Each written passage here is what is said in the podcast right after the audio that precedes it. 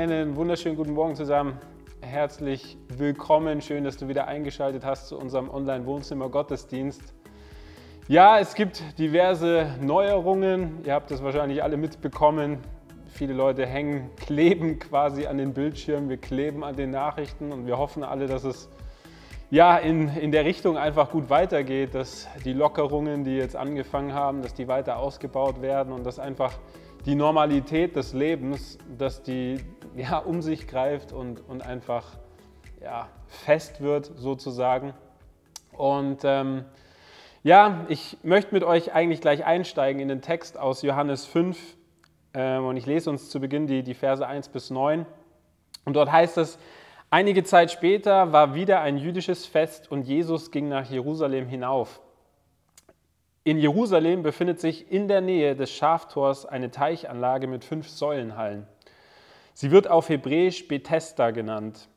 In diesen Hallen lagen überall kranke Menschen, Blinde, Gelähmte und Verkrüppelte. Unter ihnen war ein Mann, der seit 38 Jahren krank war. Jesus sah ihn dort liegen und es war ihm klar, dass er schon sehr lange leidend war. Willst du gesund werden? fragte er ihn. Der Kranke antwortete, Herr, ich habe niemand, der mir hilft, in den Teich zu kommen, wenn das Wasser sich bewegt. Und wenn ich es alleine versuche, steigt ein anderer vor mir hinein. Da sagte Jesus zu ihm, steh auf, nimm deine Matte und geh. Im selben Augenblick war der Mann gesund, er nahm seine Matte und ging. Ganz, ganz lange Zeit hat diese Geschichte für mich irgendwie wenig, wenig Sinn ergeben, keinen klaren Sinn ergeben. Wahrscheinlich lag es zuallererst mal daran, dass ich es nicht so wirklich begriffen habe. Da ist ein Mann und dieser Mann, der hat ehrlicherweise null Glauben. Es war nicht so, dass er, dass er irgendwie für die Gesellschaft großartig wichtig war oder irgendwie einen großartigen Beitrag geleistet hat, so von wegen Kinderheim gegründet oder armen Menschen in Kalkutta geholfen, und nichtsdestotrotz behandelt, behandelt Jesus ihn quasi so, als hätte er für Gott seinen eigenen Sohn auf den Altar gelegt. Und ich dachte mir so, wenn, wenn Apostel oder wenn Märtyrer irgendwie so eine, so eine Behandlung von Jesus erfahren, das, das kann man noch nachvollziehen, aber doch nicht irgend so ein armer Bettler, der, als er Jesus sieht, noch nicht mal weiß, wer da vor ihm steht. Also so habe ich, hab ich lange Zeit irgendwie gedacht. Und wie gesagt, ich fand es seltsam, Jesus einfach mal wieder zu gut für diese Welt, total gutmütig und ja, so, so ging es mir. Und irgendwann dämmerte es dann aber so ein bisschen und ich, ich habe realisiert, bei dieser Geschichte geht es gar nicht um einen namenlosen Gelähmten aus Jerusalem, sondern das ist meine Geschichte. Und vielleicht wird dir das jetzt nicht schmecken, wenn ich dir das sage, aber ich glaube, es ist auch deine Geschichte. So, die, die Geschichte die handelt von dir und von mir. Und der Name des, des Kranken, der wird in der Geschichte nicht erwähnt. Und nichtsdestotrotz hat dieser Mann, der hat einen Namen. Manuel, Hubert, Josef, Sabine, Sieglinde, Gerlinde. Und er hat auch ein Gesicht, mein Gesicht. Und ehrlicherweise hat er auch ein Problem, mein Problem. Stell dir, stell dir einfach mal so ein Schlachtfeld im Krieg vor, das mit verwundeten Menschen übersät ist, dann hast du so das Bild von Bethesda. Oder du stellst dir eine völlig überfüllte Pflegestation in einem Krankenhaus vor, wo noch dazu ja gerade Engpässe im Personal herrscht oder Personalmangel herrscht, dann hast du das Bild.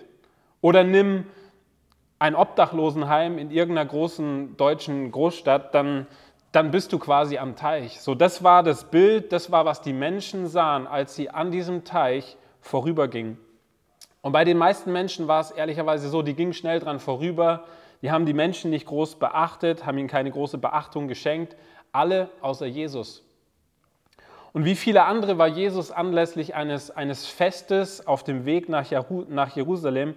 Und wir wissen ehrlicherweise nicht, ob er sich auf dem direkten Weg zum Tempel befand, aber wir erfahren, dass er dort an diesen Teich kam. Und er war allein. Jesus hatte an der Stelle keine Jünger bei sich und sein, sein Fokus oder sein, das, was er tun wollte, war nicht, dass er irgendwelche Jünger lehren wollte und er wollte auch nicht irgendeine Menschenmenge um sich scharen, sondern er war aus einem einzigen Grund dort. Dort gab es Kranke. Und diese Kranken, die waren es ihm wert, dorthin zu gehen und deshalb ist er dorthin gegangen. versuch mal dir die, diese Szene vorzustellen. Ich habe mich gefragt, wie es Jesus wohl gegangen ist, was er so empfunden hat. Er geht so durch diese leidende Menschenmenge. Und was tat er wohl, wenn, wenn sich irgendwie so eine entzündete Hand nach seinem Fuß ausstreckte? Was hat er wohl empfunden, als er da die Bettler äh, hat sitzen sehen und um Almosen betteln? Und ich dachte mir so, wenn abgesehen davon dass Jesus dorthin gegangen ist, gar nicht großartig weiter viel mehr passiert wäre, dann wäre es schon wert gewesen, dass diese Geschichte aufgeschrieben wird, dass die erzählt wird. Warum? Weil es einfach zeigt, dass Jesus dorthin gegangen ist. Er hätte es nicht, er nicht machen müssen. Er hätte nicht nach Bethesda kommen müssen.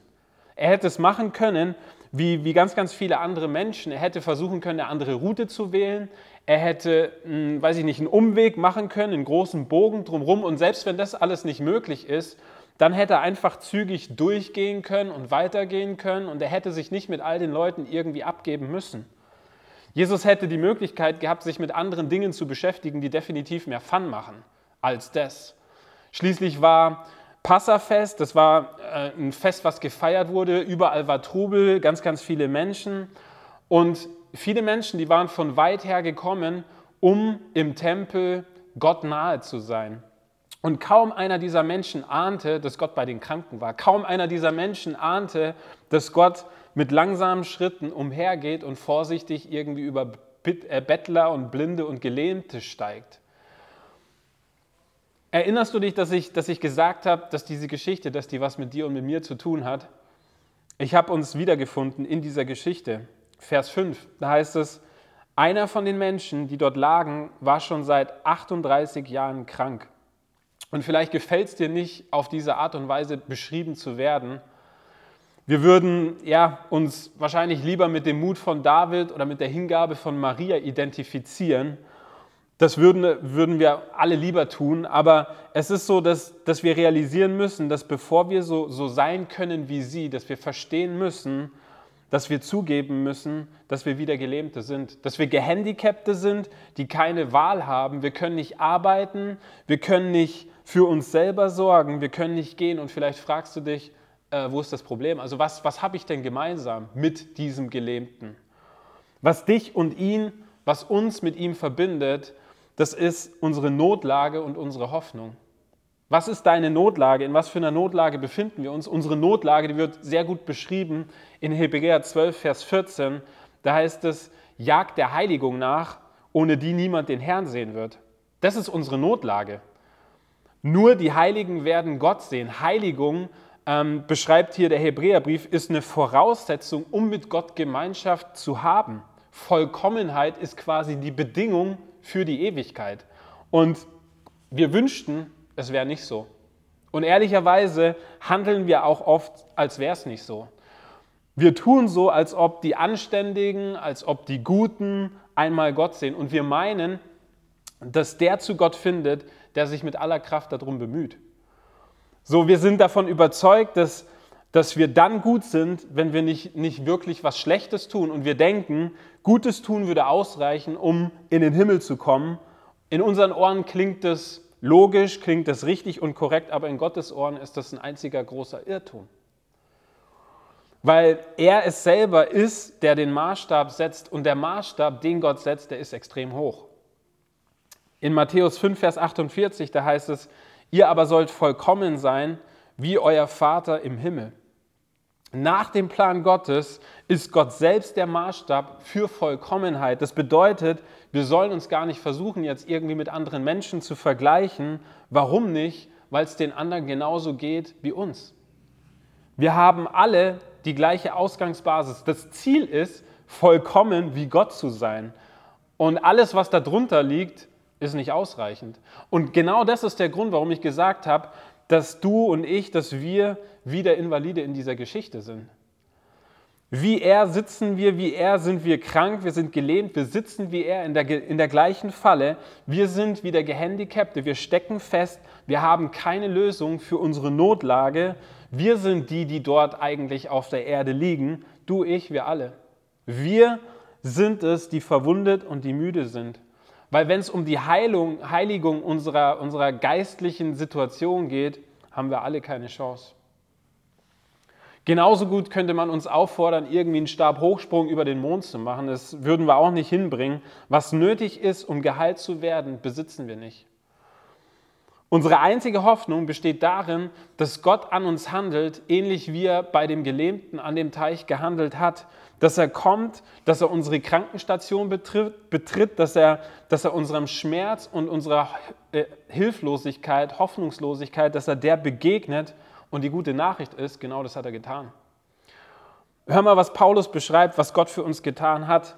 Durch euren Egoismus und eure Sünden wart ihr für Gott tot.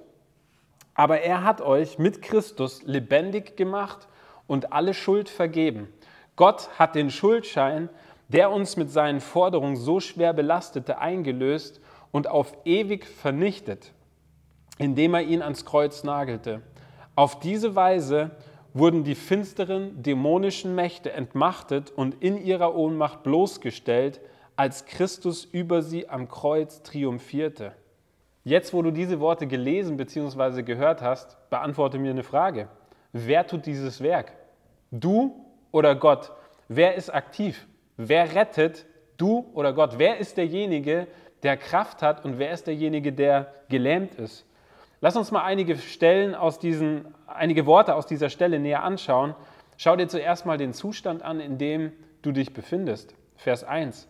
Durch eure Sünden wart ihr für Gott tot. Mit anderen Worten, dem Invaliden, den ging es noch besser wie uns, weil immerhin war der noch lebendig. Ja? Paulus sagt hier, dass wir tot sind, wenn wir ohne Jesus leben. Tot. Ende aus Äpfel, tot. Was kann ein toter Mensch machen? Nicht sonderlich viel, aber lasst uns mal gemeinsam anschauen, was Gott mit Toten machen kann. Gott hat euch lebendig gemacht, haben wir gerade gelesen. Gott hat euch vergeben. Er hat den Schuldschein eingelöst. Der Schuldschein wurde für all, ein für alle Mal vernichtet. Finstere und dämonische Mächte entmachtet, von Gott bloßgestellt. Gott triumphierte über sie. Noch eine Frage, wer handelt hier? Du und ich oder Gott? Wer sitzt in der Falle und wer darf Hilfe erfahren? Gott wirft Menschen aus jeder Generation den Rettungsring zu. Der Prophet Jona erlebte genau das. Er war auf der, auf der Flucht vor Gott und plötzlich findet er sich im Bauch eines Fisches wieder. Magensäfte, äh, herumgespülte Seealgen, so du hast das Bild, ja. Und drei Tage lang malte er sich seine Chancen aus und drei Tage lang kam er immer wieder zum gleichen Ergebnis. Und das Ergebnis war, ich habe keine Chance. Von dort, wo ich hier festsitze, gibt es nur zwei Auswege. Zwei Auswege und keiner von beiden ist sonderlich attraktiv. Als Prediger hat er alles vermasselt, vor seiner Aufgabe war er geflohen, er hatte mega versagt, milde ausgedrückt war er ein Feigling, grob ausgedrückt war er ein Verräter. Es hat ihm einfach schlichtweg an Mut gefehlt und so sitzt er da in seinem Schlamassel und er realisiert, hey, ich habe nur noch eine Chance und er tut das Einzige, was er noch tun kann und er fängt an zu beten. Und in diesem Gebet, da hörst du nichts davon, wie großartig er ist oder wie gut er ist, aber du hörst ganz, ganz viel davon, wie großartig und wie gut Gott ist. Und noch bevor er Amen sagen konnte, und das Großartige ist auch, du erfährst hier in diesem Gebet eigentlich gar nichts davon, dass er Gott um Hilfe bat und trotzdem griff Gott ein. So, und bevor Jona noch Amen sagen konnte, war es so, dass sich der Magen dieses Fisches zusammenzog und der Fisch erwürgte kurz und er spuckte Jona aus und Jona landete mit dem Gesicht nach vorne direkt im Sand. Und wenn wir schon gerade dabei sind, Daniel in der Löwengrube, dem ging es nicht wirklich besser. Daniel ist so der Hero meiner großen Tochter und es gab Zeiten und Wochen, da musste ich ihr jeden Abend die gleiche Geschichte vorlesen. Jona wurde verschlungen, Daniel war gerade so im Begriff, dasselbe zu erfahren und zu erleben. Stell dir kurz seine Situation mit mir vor, dir mit mir vor, wie er so flach auf dem Rücken liegt, und er ist umzingelt von Löwen. Und diese Löwen, die sind so dicht an ihm dran, dass er quasi ihren Atem riechen kann. Und damit nicht genug, kommt der größte Löwe von allen und er parkt seine Pranke direkt bei, jo bei Daniel auf der Brust. Und er, er beugt sich so nach vorne, und, um fröhlich in, in Daniel reinzubeißen, aber statt dieser Fressgeräusche geschieht nichts. Er blickt nach unten, Daniel hörte nur so ein Plumpsen und blickt nach unten und sieht einen der anderen Löwen, wie er irgendwie da so an seinem Bauch rumschnuppert. Aber auch er kriegt das Maul nicht auf. Er knurrt, der Löwe knurrt, aber er kriegt das Maul nicht auf. Und schließlich hört Daniel so ein Kichern aus der anderen Ecke der Höhle. Und er weiß nicht, wer diese hell leuchtende Gestalt ist, aber er erkennt, dass diese Person, dass die ziemlich Spaß an ihrem Job hat. Und diese Person hält diverse Seile in ihrer Hand und mit ihrem Gesichtsausdruck sagt sie oder fragt sie quasi so, ey, damit hättest du jetzt nicht gerechnet, oder Daniel? Damit hättest du jetzt nicht gerechnet. Und ich habe dich ziemlich überrascht, stimmt's? Und ihr Lieben, die Bibel ist voll von solch unglaublich klingenden Geschichten. Und vielleicht nimmst du dir in den kommenden Tagen einfach mal ein bisschen mehr Zeit und versuchst selber diverse Geschichten mal nachzulesen. Du überzeugst dich. Viele Menschen denen das Wasser bis zum Hals steht oder stand, die dem Tod sehr nahe gekommen waren, die erlebten gerade in diesem Augenblick Rettung. Gerade als der Kopf quasi im Flock drin war, gerade als die Schlinge mehr oder minder um, um den Hals gezogen wurde, gerade dann, als das Öl im Haus ausging, gerade in diesen Zeiten erlebten diese Menschen die Kraft von Golgatha. Sie erlebten diese Auferstehungskraft, ein übernatürliches Eingreifen Gottes in ihrer Situation. Sie erlebten, wie ja, beispielsweise Engel, Engel kamen an Lots Tür und bewahrten ihn. Oder der Jordan reinigte Naeman, einen syrischen Hauptmann, der Aussatz hatte. Petrus bekommt Engelbesuch in seiner Zelle. Und wisst ihr, oft handelt Gott dann am stärksten, wenn wir als Menschen mit unserem Latein am Ende sind. Und vielleicht beschreibt es sogar deine momentane Situation. Vielleicht stehst du momentan wie mit dem Rücken zur Wand. Und wenn es dir so geht, hey, dann wirf dein Vertrauen nicht weg. Gott sagt, da kommt noch was. Ich bin noch nicht fertig mit dir. Ich werde das gute Werk, was ich in dir angefangen habe, ich werde es vollenden. Vertrau mir. Ich mache alles neu. Lasst uns zum Schluss noch mal kurz zurück an den Teich gehen. Schauen wir uns dieses, dieses Gespräch an, dieses kurze, aber sehr aufschlussreiche Gespräch, was Jesus mit dem Gelähmten hatte. Bevor Jesus ihn heilt, stellt er ihm eine Frage und er fragt ihn, hey, willst du gesund werden? Und er antwortet, ach Herr, entgegnete der Kranke, ich habe niemand, der, mich in den Teich, der mir in den Teich hilft, wenn sich das Wasser bewegt. Versuche ich es aber alleine, komme ich immer zu spät. Beklagt sich der Mann? Bemitleidet er sich selbst oder berichtet er tatsächlich nur von seinen gefühlten Tatsachen? Ich weiß es nicht. Aber bevor wir uns darüber unnötige Gedanken machen, lasst uns einfach mal weiter gucken, was da passiert. Und es heißt, steh auf, roll deine Matte zusammen und geh. Und in demselben Augenblick war der Mann geheilt und er nahm seine Matte und ging glücklich seines Weges. Hey, und ich wünsche dir und ich wünsche mir, dass, dass wir es genauso machen. Und ich wünsche dir und mir, dass wir Jesus beim Wort nehmen und dass wir begreifen, dass das, was er sagt, dass es geschieht. Hey, wenn Jesus zu dir sagt, dass du wertvoll bist, dann glaub ihm. Wenn er dir sagt, dass er dir vergibt, dann, dann bring, bring ihm deine Schuld. Wenn er dir sagt, dass dass du ewig leben wirst, dann begrab deine Furcht. Wenn er dir sagt, dass er für dich sorgt, dann hör auf, dir Sorgen zu machen. Und wenn er zu dir sagt, steh auf, hey, dann nimm deinen Mut neu zusammen, steh auf und geh.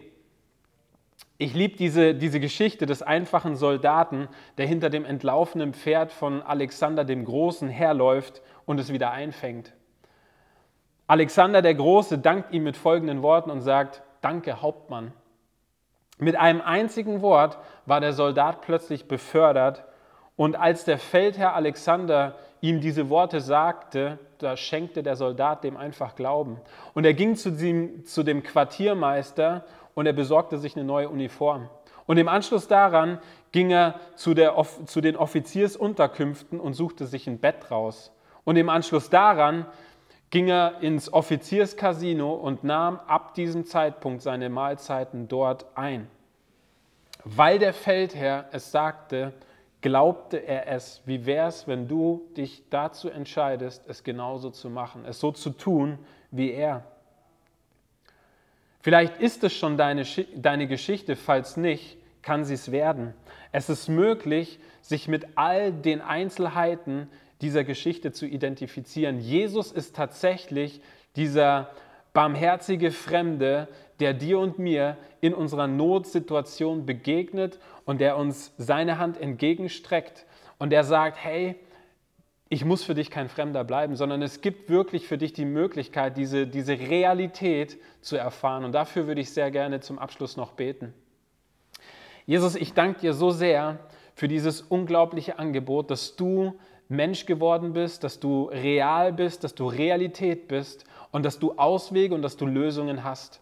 Und unabhängig davon, Herr, ob diejenigen, die, die wir zuschauen, ob wir dich schon kennen oder ob wir dich noch nicht kennen, ich danke dir, dass du uns neu begegnest. Ich danke dir, dass von dir gerade jetzt neue Hoffnung kommt, dass neue Kraft freigesetzt wird, ähm, dass du uns neu ermutigst, jeden Einzelnen dort, wo er steht. Du hast neue Möglichkeiten, du hast Auswege aus ausweglosen Situationen. Und ich danke dir, dass du kommst und dass du eingreifst und dass du Berührung schenkst, gerade jetzt. Und vielleicht guckst du dir diese, diese Predigt an oder du hast irgendwie reingeschaltet und du hast noch nie bewusst so eine Entscheidung für ein Leben mit Jesus getroffen. Er ist jemand, der dir nicht fremd bleiben möchte. Und ich würde dir ganz gerne kurz erklären, wie, was Jesus für dich getan hat. Wir haben vor einigen Wochen Ostern gefeiert und es war diese Erinnerung daran, dass Menschen, die gläubig sind, gefeiert haben, dass Jesus Christus, der an Karfreitag gestorben ist, dass er an Ostersonntag auferstanden ist und dass er lebt. Und er bietet dir an, Vergebung deiner Schuld zu erfahren und ein Leben unter völlig neuen Vorzeichen zu führen. Und wenn du das möchtest, dann ist es keine komplizierte Sache. Du musst, es, du musst dich nicht irgendwie religiös engagieren oder religiös werden, sondern du bist einzig und allein ein Gebet von Jesus entfernt. Und wenn du ihn kennenlernen möchtest, dann ist ein, ein gutes Gebet zum Start, dass du sagst, Jesus, mit deinen eigenen Worten, wann immer du das möchtest, im Wohnzimmer, dass du sagst, Jesus, komm in mein Leben. Vergib mir meine Schuld, mach mich neu, mach aus mir einen neuen Menschen und hilf mir, anders zu leben. Danke, dass du mir vergeben hast. Danke, dass du mir hilfst, dir nachzufolgen und dass du mir immer wieder neue Kraft gibst, das zu tun. In Jesu Namen. Amen. Wow, so cool, dass du heute dabei warst beim Wohnzimmergottesdienst. Ich freue mich richtig arg, mhm. einfach, dass sich so viele einschalten. Und besonders freue ich mich einfach über die, die heute ihr Leben neu Jesus geben haben. Und ich würde mich mega freuen, wenn du dich meldest und einfach da ähm, mit uns feierst, wenn du dich meldest und sagst, ich habe das heute gemacht und wir mit dir feiern können. Gern schicken wir dir auch weitere Infos oder ein kleines Geschenk. Ähm, lass dich überraschen. Aber auch ganz sonst, wenn du Infos brauchst von uns oder wenn du uns was erzählen willst, wenn wir irgendwie für dich beten können, bitte melde dich unbedingt. Wir freuen uns riesig schon auf nächsten Sonntag. Ab 9 Uhr wird eine neue Predigtserie gelauncht. Äh, die hat den Titel Lebensräume.